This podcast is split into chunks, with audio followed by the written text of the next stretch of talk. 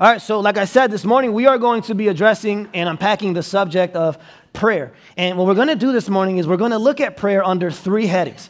Okay, three very important, essential headings. Okay, the first thing we're going to look at this morning is we are going to look at the pitfalls of prayer. The pitfalls of prayer. After we look at the pitfalls, then we're going to take a, a, a few minutes to look at the model for prayer. The model for prayer. And then we're going to conclude by looking at the position of prayer. So we're looking at the pitfalls, the model, and the position.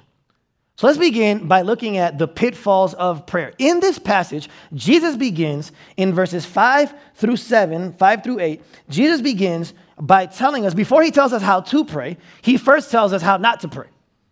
Okay? He's the ultimate teacher. And so he knows that if you're going to pray correctly, not only do you have to know how to pray, but you also have to know how not to pray.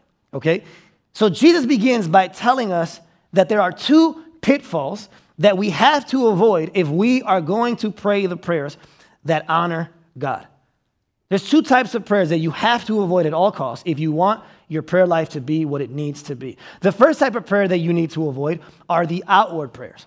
Outward prayers. We'll look at that in a second. And then the second type of prayer that you need to avoid are the inward prayers. So, outward prayers and inward prayers. And what we're going to see is that what Jesus says, well, the way we should be praying is upward prayers, not outward, or inward, but upward. Okay? So, the first type of pitfall, the first pitfall that you can fall into in prayer is outward prayers. Look what it says in verses five through six. Let me reread it for you. He says, And when you pray, do not be like the hypocrites, for they love to pray standing in the synagogues and on the street corners to be seen by others. Truly, I tell you, they have received their reward in full. So Jesus says that the first type of prayer that you should be avoiding at all costs is the outward prayer. Now, let me give you some context because I think it's easy for us as modern day Americans to take our culture and force it onto Jesus' culture. But I want to give you some context because Jesus is talking about very real life specific situations. One of the things that was common in Jesus' day, one of the things that was very prominent in Jesus' day was prayer. The, Jew, the Jews were all about prayer, and the religious leaders were like the varsity of prayer, okay?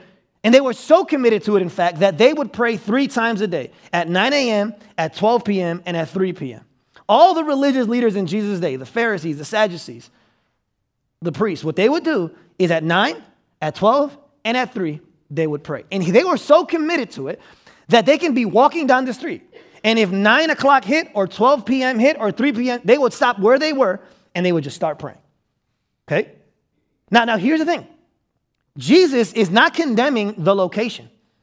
You would think when you first read it that he's saying you shouldn't be standing, you shouldn't be in synagogues, and you shouldn't be in street corners. Here's the thing, here's the thing. The synagogue was really the only place you really could pray because they didn't have churches, they had synagogues.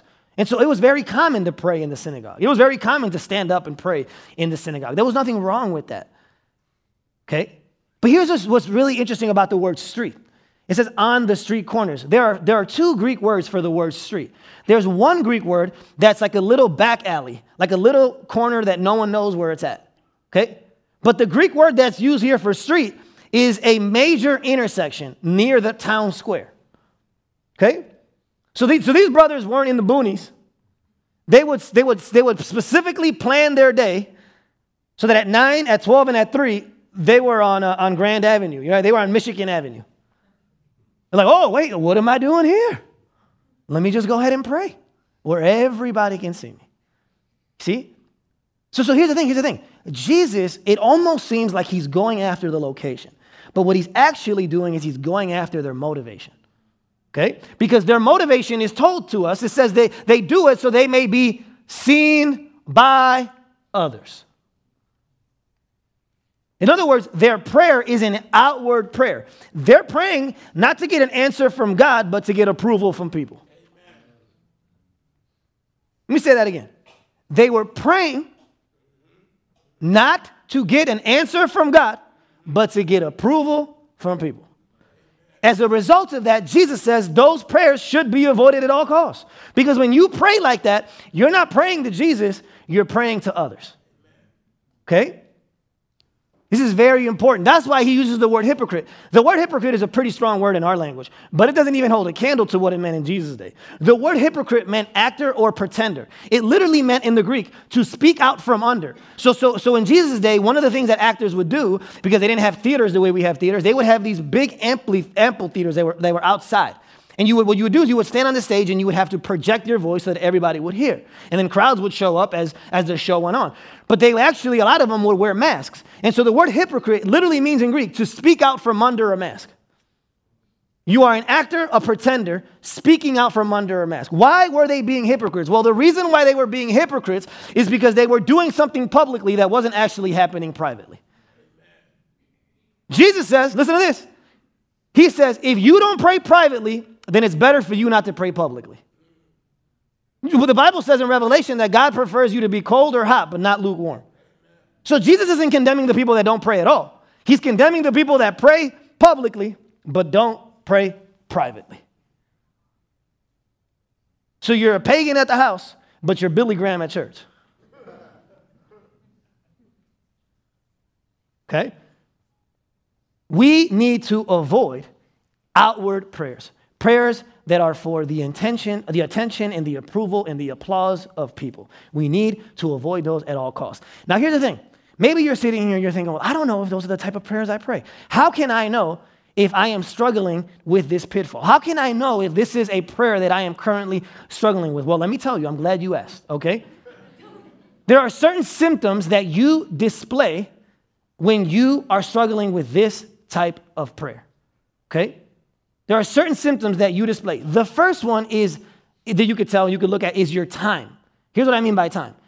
When you look at the percentage of time that you pray, if the percentage of time that you pray is more public than private, then you're struggling with this prayer.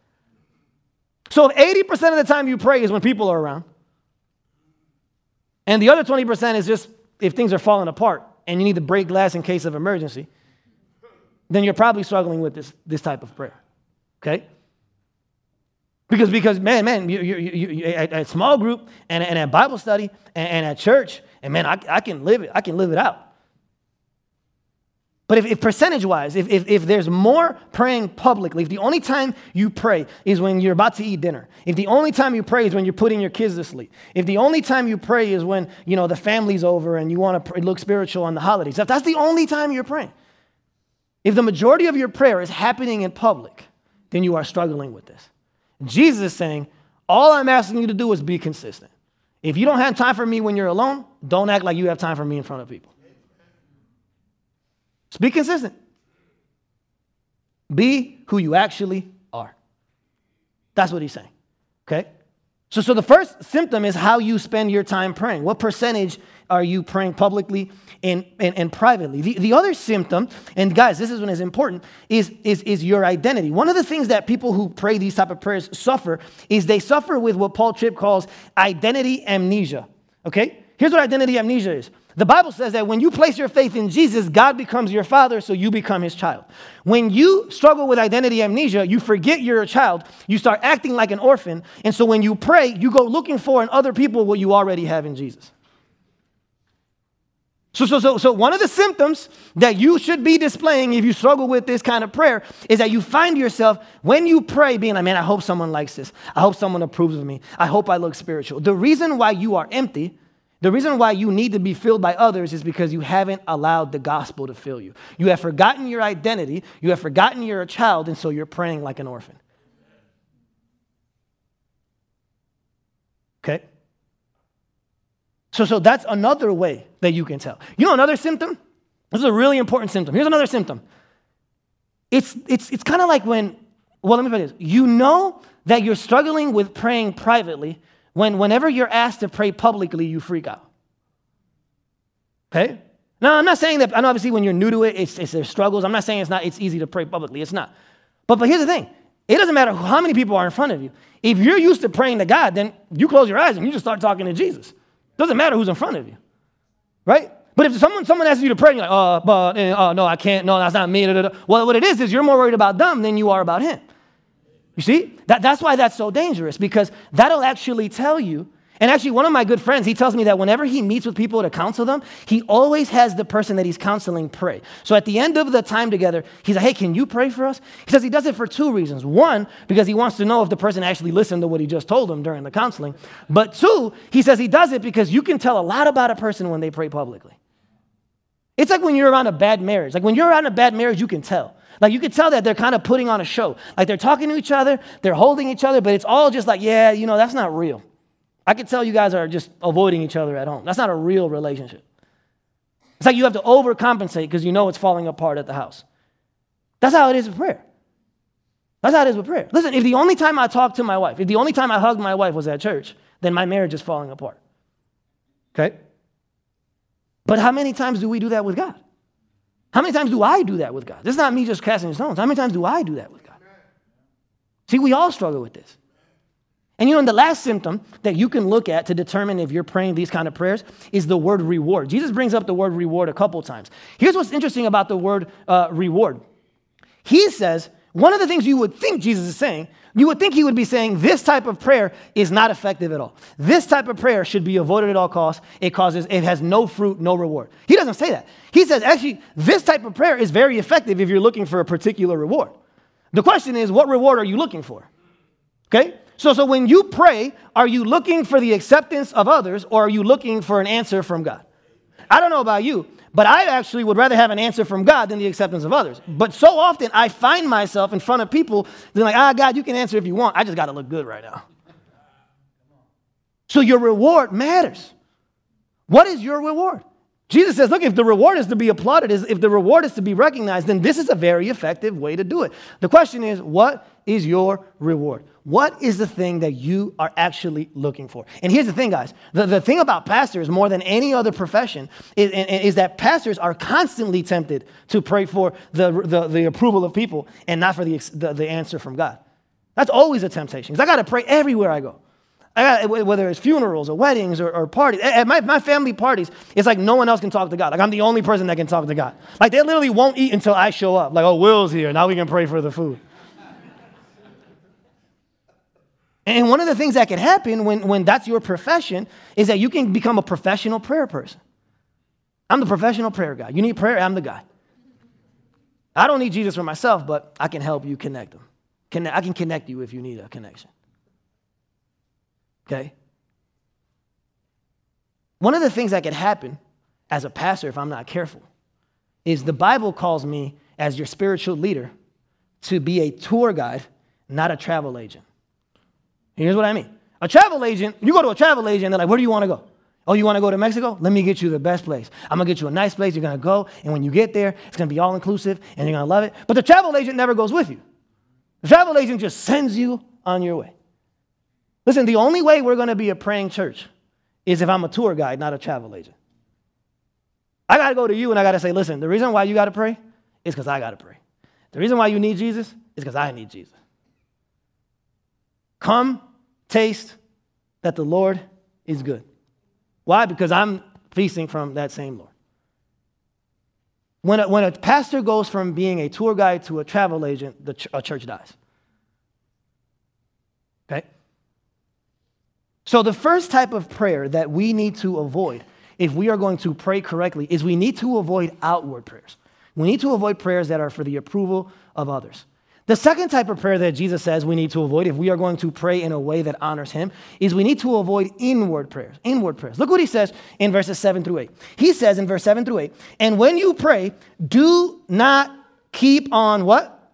Babbling like the pagans for they think they will be heard because of their many words. Do not be like them, for your Father knows what you need before you ask Him.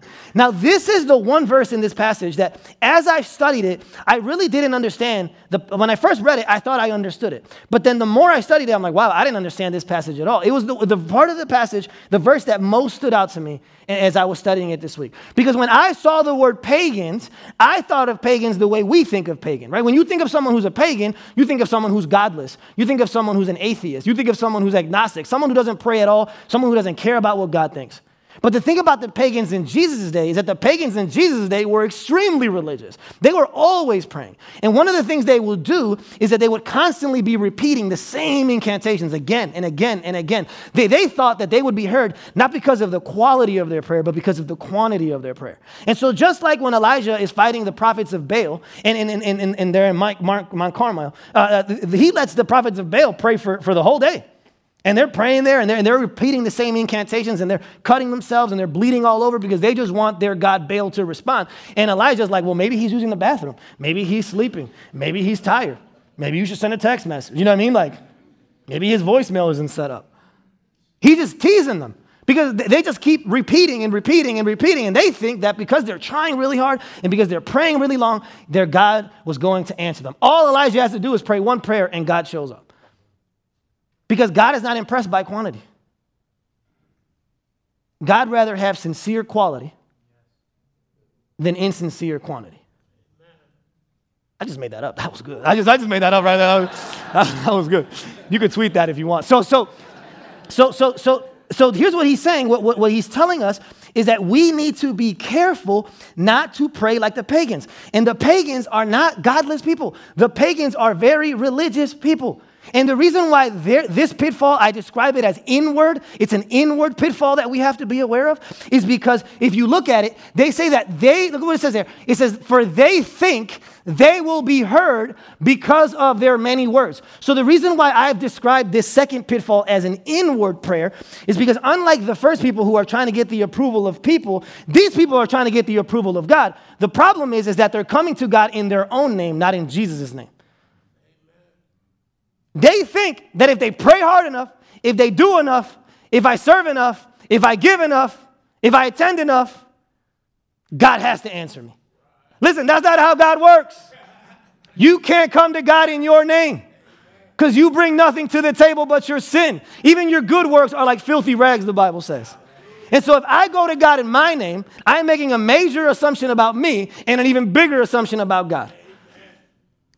That's what he's saying. He's saying, listen, the, the, the, reason why the second prayer is just as religious as the first prayer is because you are going to God and you're saying, God, look at my righteousness. Look at what I've done. Look how great I am. Look how holy I am. And you go to God with your name, your reputation, your righteousness, and God is not impressed. You can't earn a gift. That's not how salvation works. Okay? That, that's what he's saying to. So, so, so how do I know? How do we know if we are con- praying these type of prayers? What are, what are the symptoms that, that we can start displaying if we are trying to pray inward prayers? The, the first symptom I've already mentioned is whose name are you going to God in? Are you going to God and saying, God, look at the week I've had. I have prayed and I have given and I have done all these things and you should accept me because I'm so special. Actually, I see these people at church every week, right? Here's what you do. If this is you, and I've struggled with this too, so I, this is not me pointing fingers because I do this all the time. When, when, when you are approaching God in this way and you are going to God based on what you've done, on the weeks that you've read and prayed and given and haven't yelled at anybody, you come to church and you're confident, man, and you're singing songs and you're praising and you're like, let me preach. I can preach. I can preach because I, man, I had a great week this week. That same person, seven days later, can't even look up during worship because they had a bad week. You know what that means? Every Sunday, you're coming to God in your name, not Jesus' name. That's what that means. You're praying inward prayers.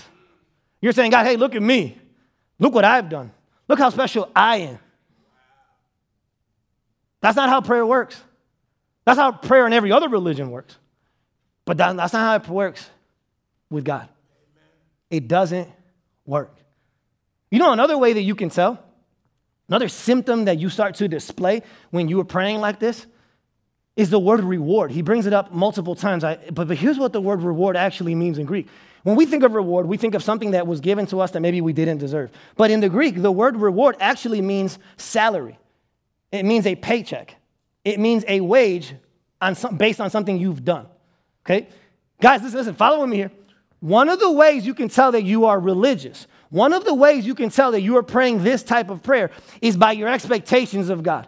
When God does something good in your life, if your response is not, blo- you're blown away by His grace, but you're actually expecting it because He has to pay you your wage because of all the wonderful things you've done, you're being religious. Listen, there's, there's a Puritan once who was sitting down to eat dinner, and all he had was bread and I think like a piece of fish. And he looked at it and he said, I can't believe that God gives me all of this and Jesus. That's how we should be with everything we get. That's how we should be. But when you go to God and God does something good and you have no uh, uh, uh thanksgiving, but you actually have entitlement, what it means is that you're just expecting a wage. I've done my job and now it's your job to pay me. Listen, when I get a paycheck in the mail, when I get a, a, direct deposit to my bank account from work, I don't sit there and say, oh, what a, what a amazing gift. Oh my gosh, oh, the grace, woo, God's great. No, no, because I worked. Right? When you work, you expect a paycheck. And if you're not careful, you can go to God looking for wages when the only thing God gives you is grace.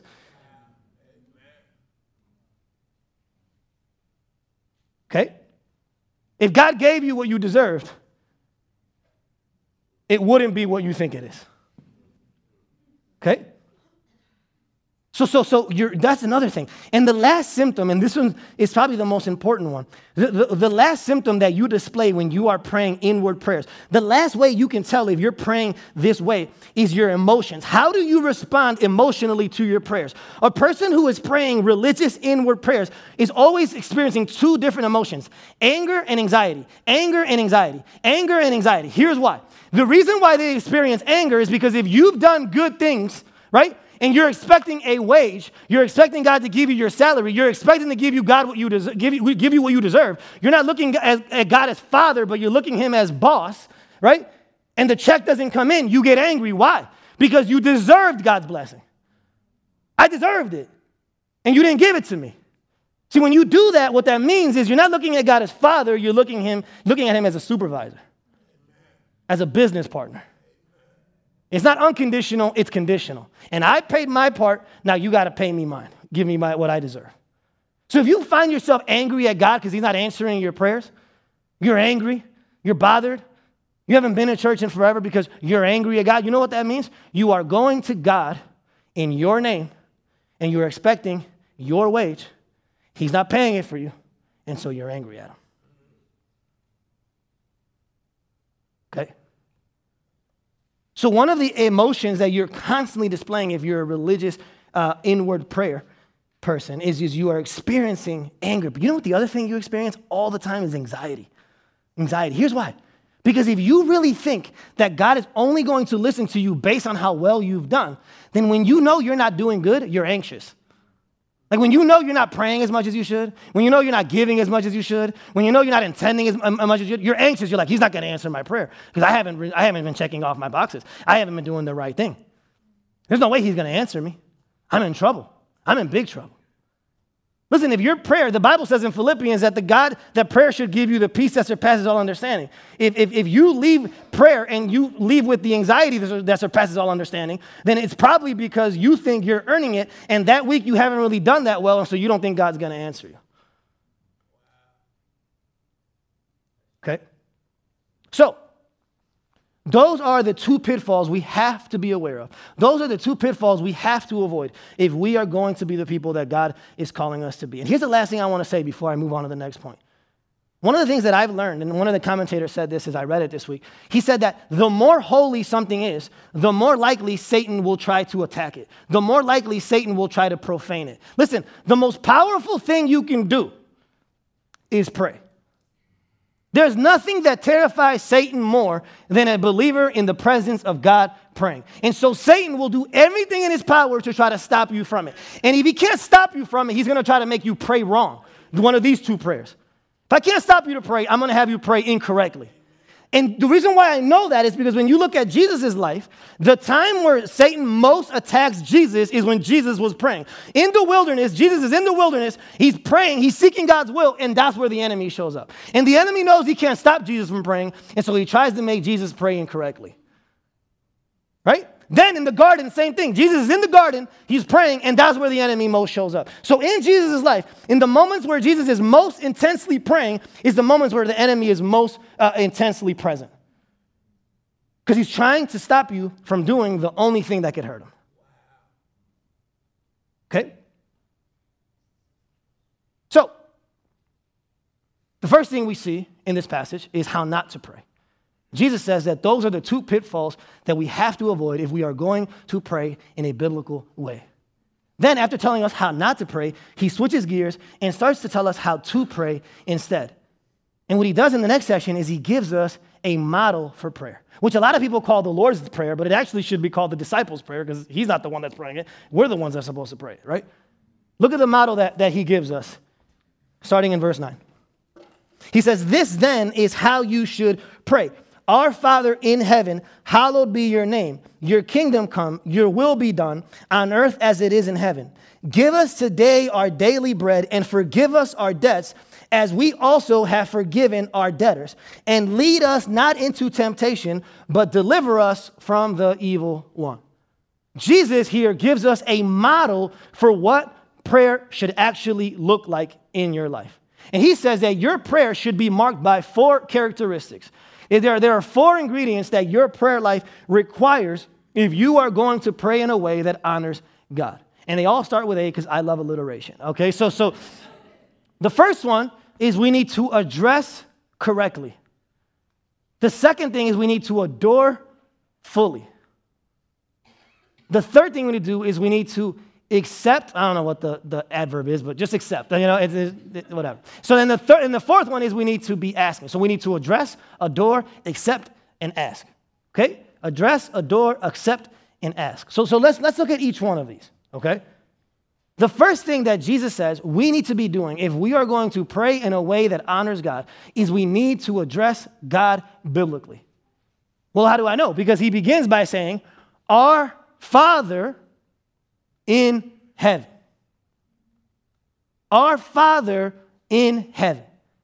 So, so listen, listen. This is the most important part of what Jesus says. If you get this part wrong, the rest of your prayer is going to be off. If you approach God in any other way but Him being your Father, then you're going to pray wrong every time. Every time. You have to understand and address him according to who he, actually is. Not who you think he is, but who he legally is if you are, have placed your faith in Jesus. He is your father, and that's the only way you should approach him. Because when you see him as a father, you approach him as his child. Okay? He says you need to see, call him our father. And then here's what's crazy, guys. In, in, the Aramaic, so this is translated into the Greek, but in the Aramaic, what commentators say is that the word that Jesus used for father is Abba. And Abba in the Aramaic is a child's way of saying daddy or papa.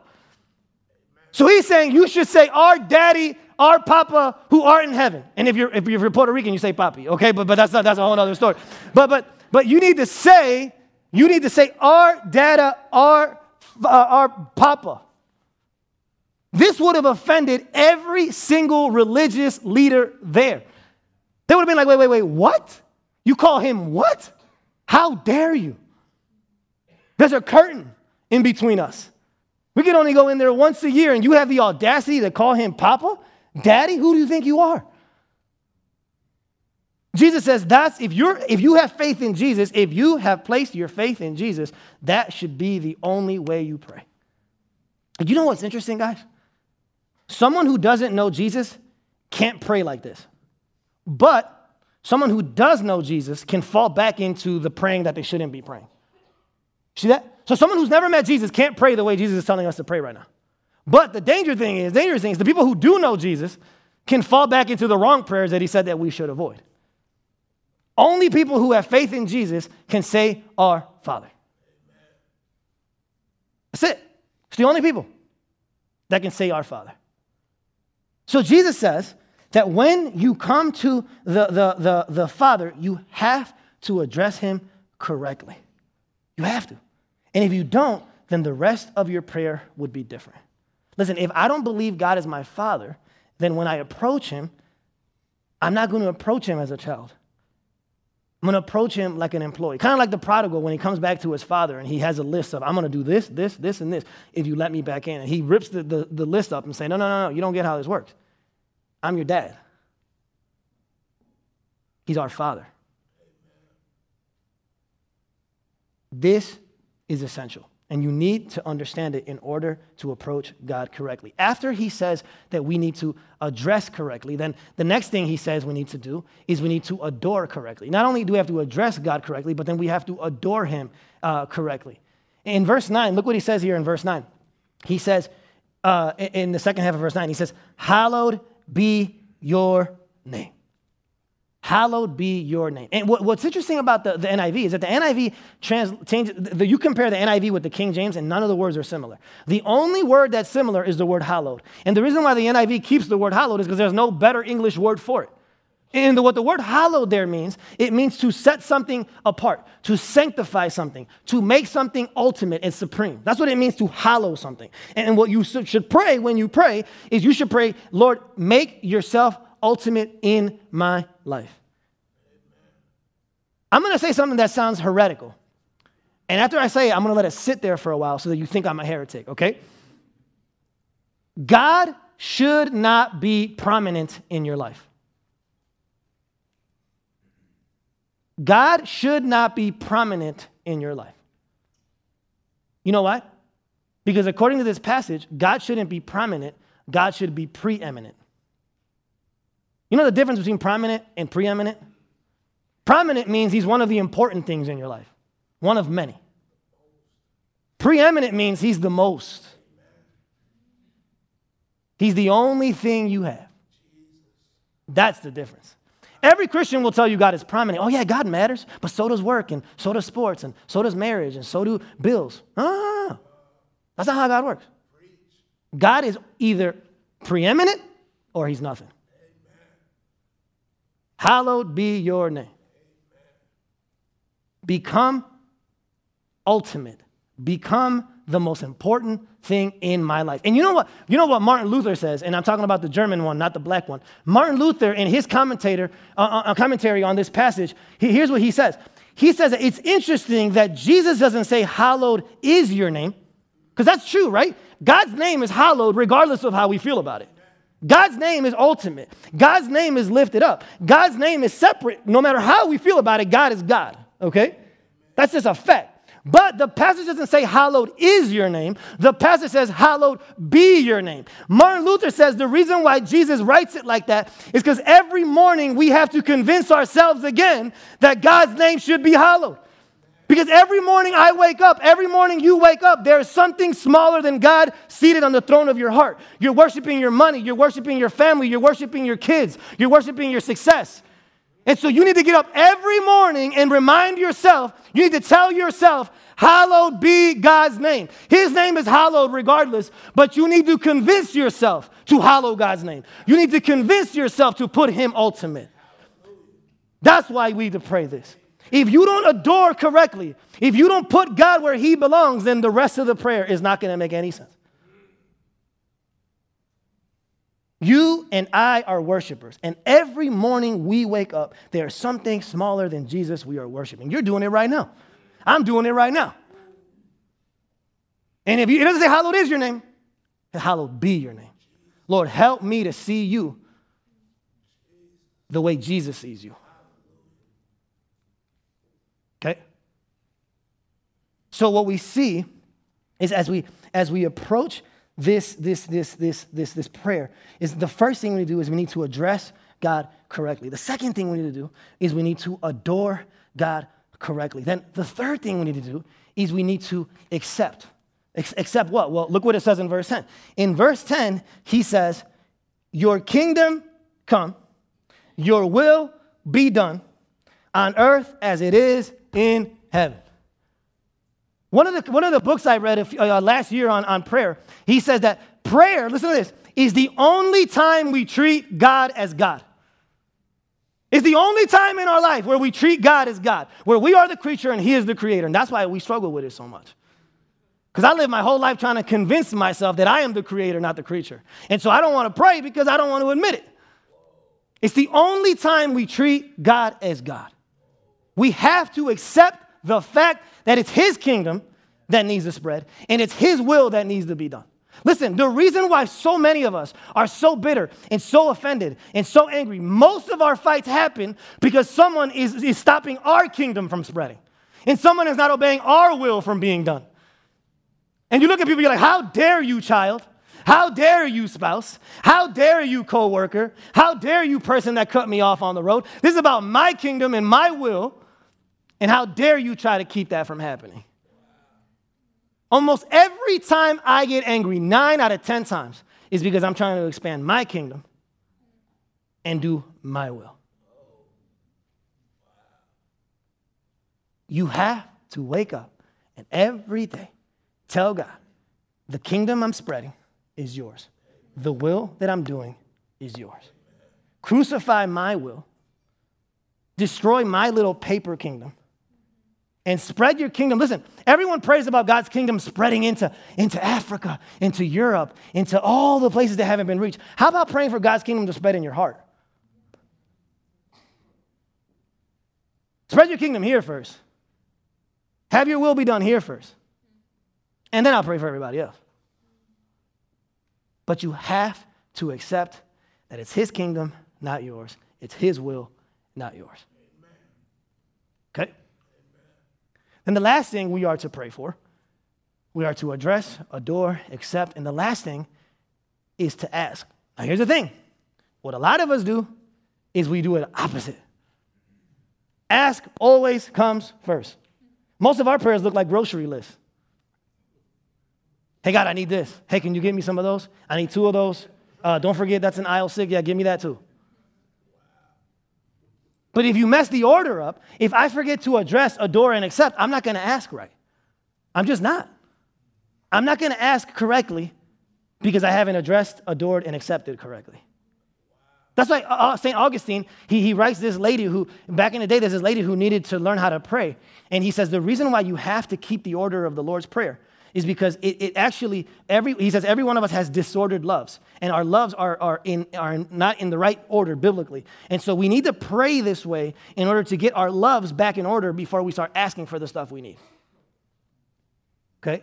So, what do we ask for? Well, he says there are three things that we ask for. Look what it says here in the passage. He says in verse 11, Give us today our daily bread, and forgive us our debts as we also have forgiven our debtors, and lead us not into temptation, but deliver us from the evil one. And so, what Jesus is saying is that there's three things that we should be asking for on a consistent basis. One of them is in the past, one of them is in the present, and the other one's in the future. Okay? The first one is in the past. He talks about how we need to pray for the forgiveness of our debts. Okay? That's past tense, what we've done. And what, I, what was, what's interesting is that when I first started studying this passage, I thought the word debt actually meant like debt, like they owe someone money. But that's not what it is. In the New Testament, there are five different terms for the word sin. And debts is probably, I would argue, the best description of sin in the Bible. Because you are in debt to God. You literally owe Him something, and you can't pay it off. And so the first thing that we're asking for is in the past God, forgive me of what I've done. And he says there's, there's, a, there's a condition though. He says, make sure that for you, uh, uh, and lead us, uh, uh, forgive us our debts as we also have forgiven our debtors. Listen, listen. He connects the relationship with God with the relationship with other people. He says, the reason why you can't show grace to others is because you haven't embraced my grace for you. The reason why you can't forgive others is because you have forgotten how much I have for- forgiven you. Listen, I don't know what you've been through. I don't know what people have done to you. But I promise you, I promise you, and this is not me trying to minimize what you went through. What you did to Jesus was way worse. Okay?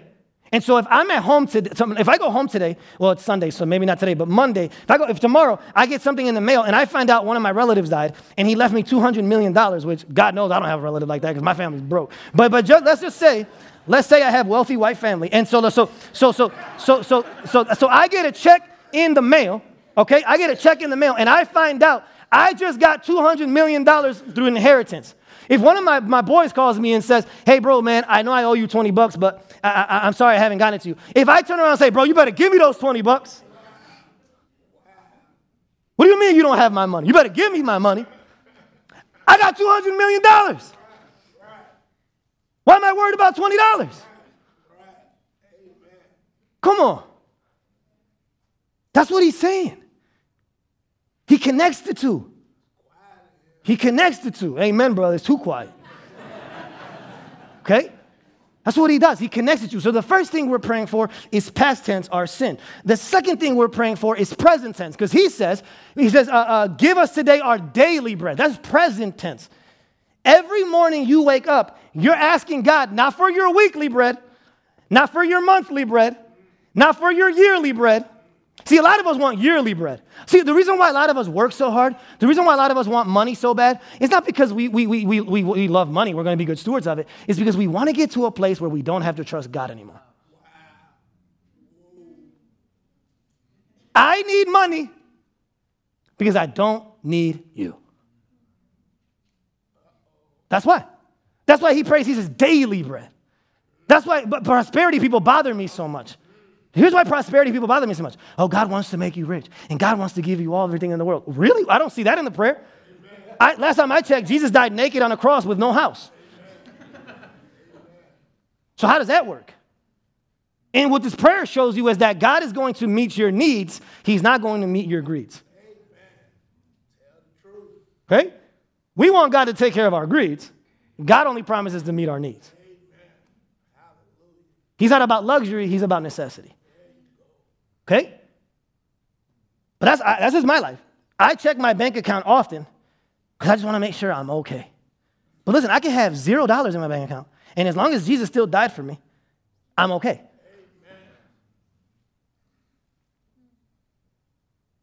So, the second thing, the second present thing that we need to be praying for is our daily bread. You know, one of the things that the Lord has been convicting me about lately and some of you, many of you don't know this, but I, for the past two months or so, have been having some pretty serious uh, health issues. My, my chest has been hurting me really bad. I've had serious abdominal pain. I've done EKGs, I've done ultrasounds, I've done CT scans, I've done everything. And the doctors have no idea what it is, no idea. But what's crazy is, is that the Lord has ministered to me this week by that concept of daily bread. Because when you're young and you're in your 30s, you think, well, I got 20, 30, 40 years. Do, I'm just praying for to have a day where I don't have pain. That'll humble you. I can't ask for a decade, I'm just asking for today. Sometimes God puts us in places. I don't know if I'm going to have this pain forever because the doctors don't know what it is. To this day, they don't know what it is. They might be the thorn I have for the rest of my ministry. But I tell you what, it's going to force me to pray for daily bread. And like the Israelites, I'm not going to be able to go out and grab a bunch of manna for the, the rest of the week because any manna that I try to take for tomorrow is going to rot because God gives me new mercies every day. So, the first thing we pray for is past. The second thing we pray for is present. And the last thing we pray for is, is, is future. Is future because he says, and lead us not into temptation, but deliver us from the evil one. That's, that's future tense. So you're praying past for your past sins, you're praying for your present needs, and then you're, you're asking God to protect you from future temptation. Listen, in order for you to pray that, you're admitting that you're weak. You're weak. You're saying, God, I know what I'm going to do if I'm put in that position. And so please keep me from that position. Please keep me from that area because I know what I'm going to do if I ever get there. And so just please just keep me from being there altogether. Okay. That's an important prayer.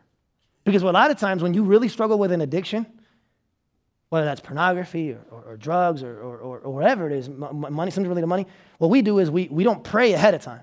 We accidentally, accidentally end up in that place again in front of the laptop or in front of the, the, the drugs or in front of whatever it is. And we end up there like, oh, I got here again. I guess I got to do it.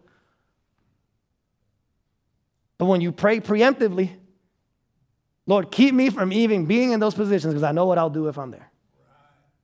That's how we should pray. Amen. Okay. So let's go back to the three points. The first thing Jesus does is he gives us the pitfalls that we need to avoid. The second thing Jesus does is he gives us the model that we should be uh, following. And the last thing he does in this passage is he gives us a position of prayer.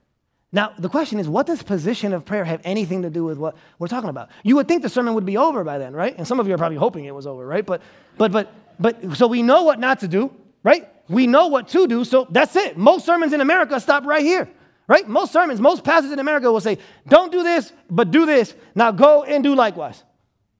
Here's the problem a lot of us already knew what not to do, and a lot of us already knew what to do, but we're not doing it.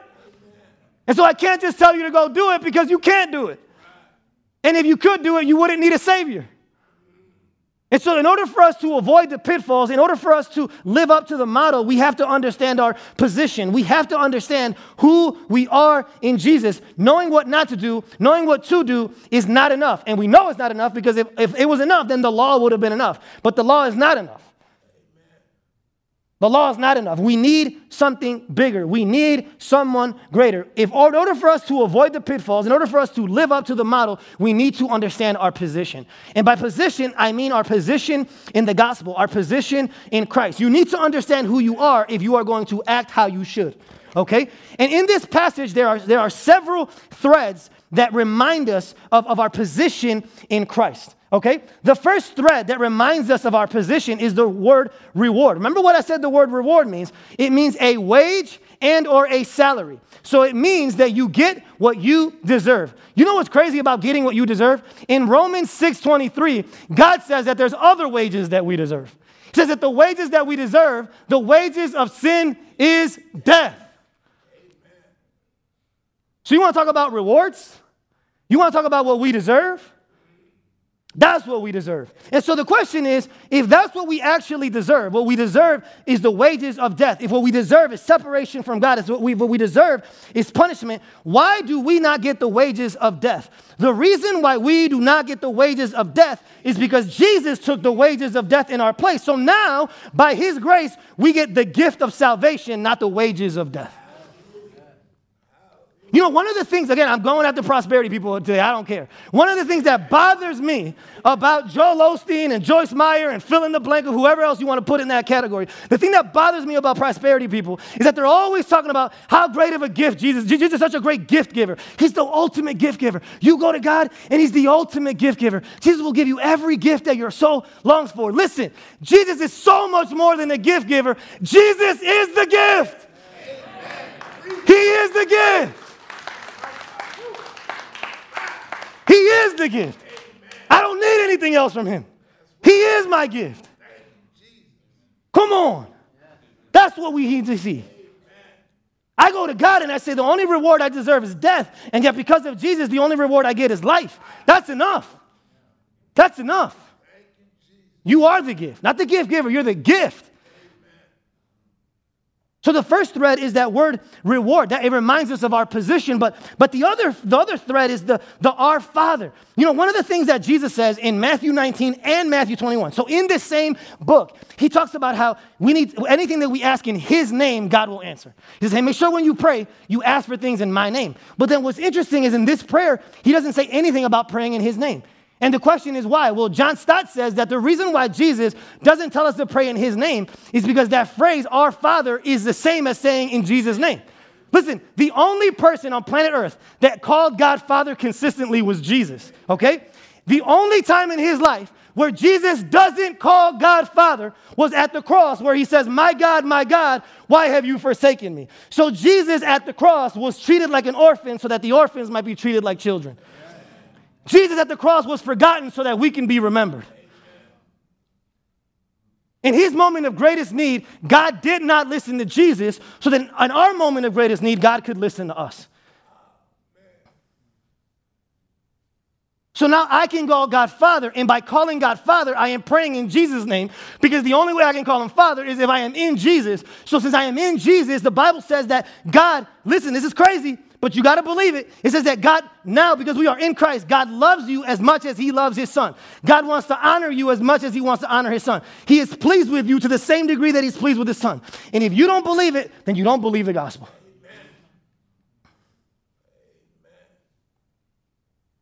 And then the final thread that reminds us of our position in Christ is when he says that we should pray, Your will be done.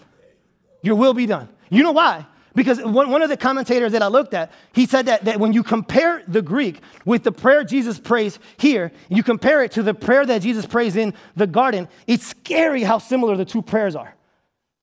Much of the language that Jesus uses here is the same language he uses in the garden. So Jesus is telling us to pray this prayer, and then he actually lives it and prays that prayer in the garden. Jesus calls him Father, and then he talks about how your will be done, not my will be done. Okay? Jesus gets to the end of his life and says, Your will be done, not my will be done. What's crazy though is when we pray, God, your will be done, we are treated like children. When Jesus prayed, Your will be done, he was treated like God's enemy. Jesus took the ultimate cup so that now by faith in him, we can take the smaller cups. Jesus went through the ultimate storm, so now by faith in him, we know he's going to be faithful in the smaller storms. You know, one of the things that I, I, I find interesting is that when you look at Paul and when you look at, there's two people that, that I'm reminded of. In Paul and Job, Paul in the New Testament, Job in the, New, in the Old Testament. One of the things that Paul has praised for the church in Ephesus, he prays for the church in Philippi, and he prays for the church in Colossae. And, and, and every time Paul prays for these people, these people were going through terrible suffering, terrible persecution, right? And what's crazy is Paul never once prays for their circumstances. He never prays for their circumstances to change. He never prays for the emperor to be dethroned. Well, instead, what he prays is, I pray that you would give him an amazing, incredible view of the gospel. Help him understand who you are. Help him to get an idea of the, of the breadth and the width and the depth of your love. If they understand who you are, then it'll change what they're struggling with. Most of what we struggle with is our, is our perspective of it. It's not the circumstance, because someone might be going through the same thing you're going through and be totally fine. It's not the circumstance, it's your response to the circumstance. But once you understand that God is your Father and loves you and has accepted you, and Jesus died for you, man, that changes how you pray. It changes how you view things. That's why when you look at the story of Job, Job is going through way more suffering than any of us will go through in a, in a, lifetime. He's going through intense suffering and he's complaining and he's asking God, why, why, why, why? God shows up and doesn't tell him why. God tells him who. He says, I am the God of the universe. Were you there when I created everything? Were you there when I did this? Were you there when I did that? He never tells him why, he tells him who. And once Job understands who, he doesn't care about the why. Because if you're for me, who can be against me?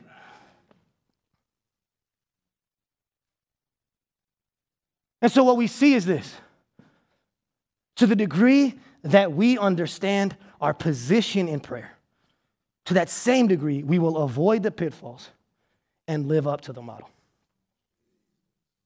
Amen? Let's pray.